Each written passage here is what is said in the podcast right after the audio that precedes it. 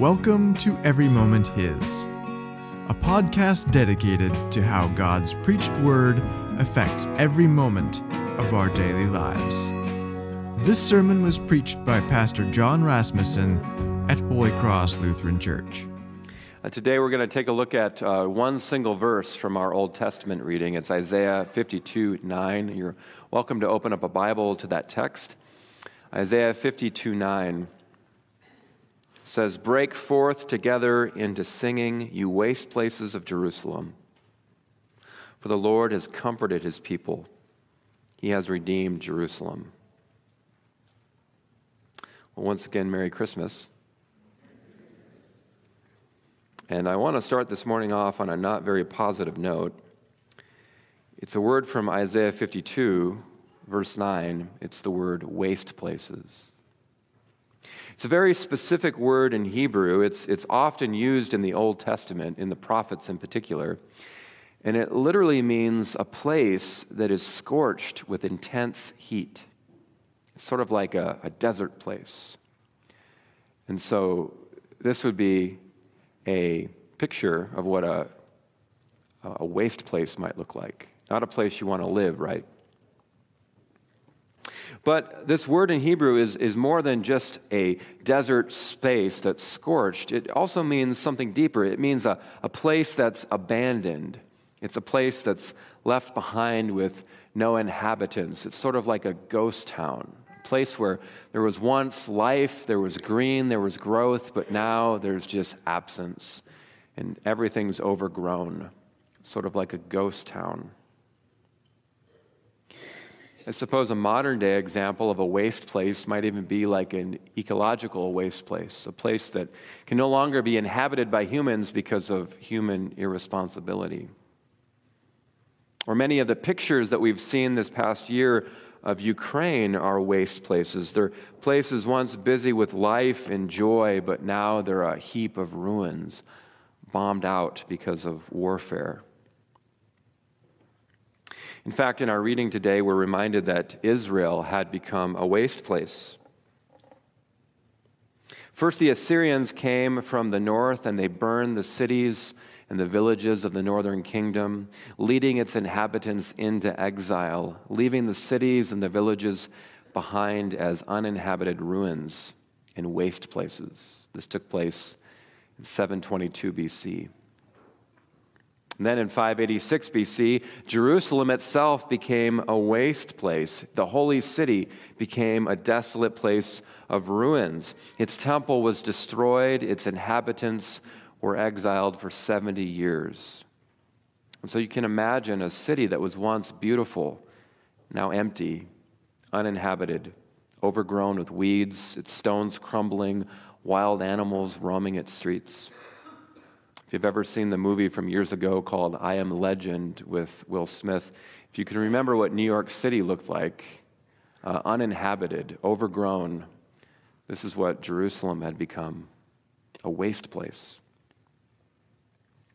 And what made these waste places worse was that they were the work of God's own people.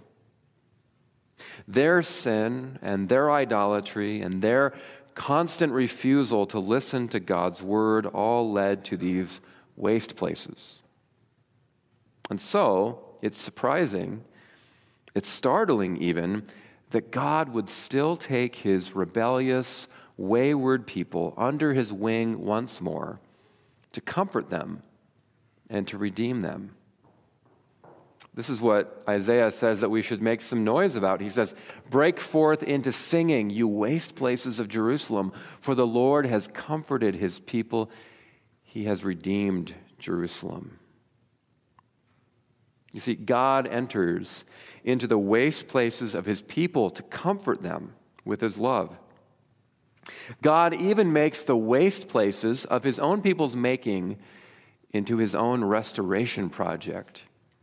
He redeems his people and he promises to restore their waste places into places of life, of green, of growth.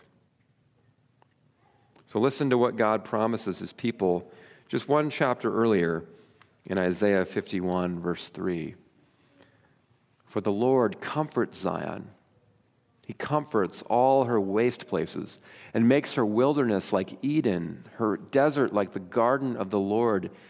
Joy and gladness will be found in her, thanksgiving and the voice of song. This is who our God is, and this is what he does. And this is good news for you and me because waste places are not just abandoned cities or bombed out buildings. So often, our very lives, our very relationships, our very hearts, our very bodies become waste places. Places ruined by life in a sinful world, or ruined by our own sins, or ruined by the sins of others, and sometimes all of the above. Listen to what the psalmist says in Psalm 102. Psalm 102 is a prayer of one who is afflicted and who pours out his complaint before the Lord.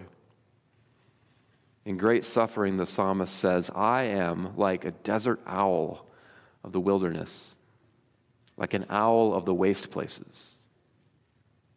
You can just imagine that the psalmist is so down and, and so suffering and so hopeless that he identifies as one who permanently resides in a desert waste place. His very life feels like a place of ruins. So, what about you? What are your waste places? Where do you feel like your health or your happiness or your relationships or your finances or your even your life story, maybe even your relationship with God, lie in ruins? Where in your life are those spaces that were once green and, and beautiful and full of life, but now they're empty, abandoned, lifeless, seemingly beyond repair? Well, friends, this is what Christmas is all about. It's about Emmanuel, God with us. God with us in our waste places to comfort us. God with us in our waste places to redeem them and rebuild them. God with us even when our waste places seem like they're beyond the repair of this life. God with us in our waste places even when We've lived in them for so long. With us to build them back up again. If you're like me, you might have a but, right? You might say, but, wait. What's the catch? You might say, what if my waste place is one of my own making? What if the ruins of my life are the result of my disobedience to God? What if God told me no, and I knew better, and I did it anyways? And I continued until the mess that God warned me against is the mess I'm now living in. Well, friends, this is why Emmanuel came, and this is why Emmanuel is good news. Because Emmanuel came to a world that had made every mistake and every mess possible, and still he loved us and he gave himself for us. And Emmanuel delights in finding us at the end of our rope and loving us when we have nowhere else to turn except for him. Into our waste places, he comes to comfort us he comes to redeem our waste places and make them his very own. Some of you may need to hear this today that Christ is not just with you in your waste places. Christ hasn't just moved into your waste place, but he's actually bought your waste places and made this, them his own. They are his property now, and he will restore them. I had a pastor in college who once said, God isn't into buying new things. God doesn't buy new stuff. No. God is in the salvage business. God delights in finding those who are broken down and beaten up and beyond repair, left and abandoned. And these are the kind of people that God buys, redeems, and makes his own.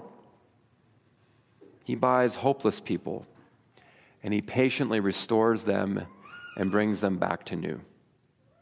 This is who Jesus is, and this is what Jesus does for you. And so, this is what Christmas is all about. I think we get pretty comfortable with Christmas, and, and maybe we even become a little inoculated to it, immune to it, because we just hear it so much. But um, you have to think about what your life would be like without Emmanuel. See, if you were an atheist, you would have to admit that your waste places are the result of a cold and meaningless universe that is entirely indifferent to your suffering. And so, in this worldview, of atheism, waste places are not restored. They are ignored or numbed or dealt with until this short and meaningless life is over.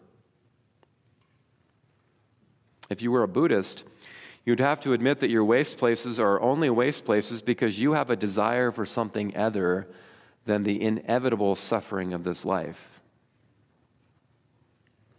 If you could really see things as they really are, you would be detached from wanting your waste places to be restored places. You would simply accept them.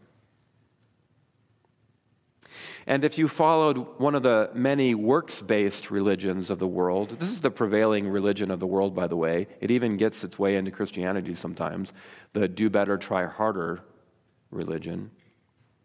If you were to follow this works based religion, you would have to admit that waste places only become healed, inhabited places through your hard work and your wisdom and your worthiness, your merit. But this is why Christmas is really important, and we should never get over it. It's because it's only in Christ Jesus, it's only in Jesus, our Emmanuel, that we can face those waste places honestly for what they are and know that He not only lives with us in them now, but that He has made them His own and that He will reverse them. The very one who was born in Bethlehem so long ago is also the very one who is making and will make all things new. And now may the peace of God, which passes all understanding, keep your hearts and your minds in Christ Jesus, our Emmanuel. Amen.